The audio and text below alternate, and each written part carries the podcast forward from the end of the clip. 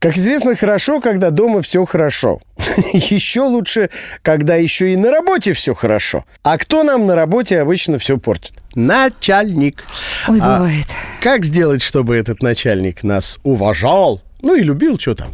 Вот об этом сейчас расскажем. Мы так между собой эту рубрику назвали не так же глубоко, в конце концов. Ну, Рубен и Ева. Ну, я назвал, ладно. Значит, первое, что советуют.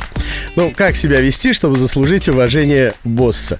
Говорят, что надо разобраться, понять, какое поведение шеф расценивает как активную работу. ну да, для этого нужно, например, хаотично передвигаться по офису, громко разговаривать по телефону. Ну, если он так воспринимает. Например, да. либо же там писать ему письма раз в час. В общем- И еще одну штуку, которую советуют, это дружить с секретарем у босса, но тут очень важно, дружить, но не обсуждать босса. Ну, естественно. Потому что секретарь в любой момент вас подставит, потому что он тоже держится за свою работу. Дружба с секретарем это не только приятно, но, Ну. и, но и полезно.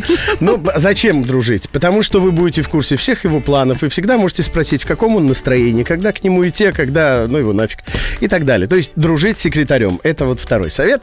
Третий совет – уметь э, вовремя признавать ошибки.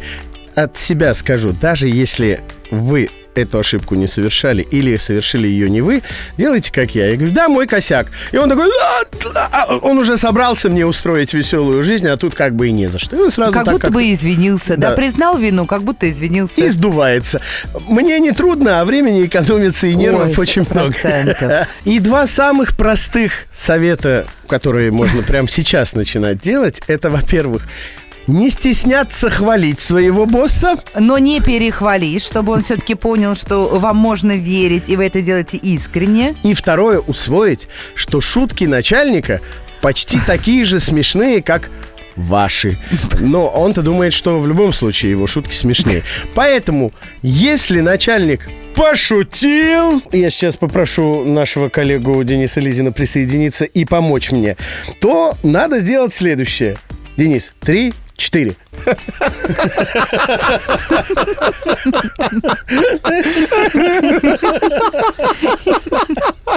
И по полу.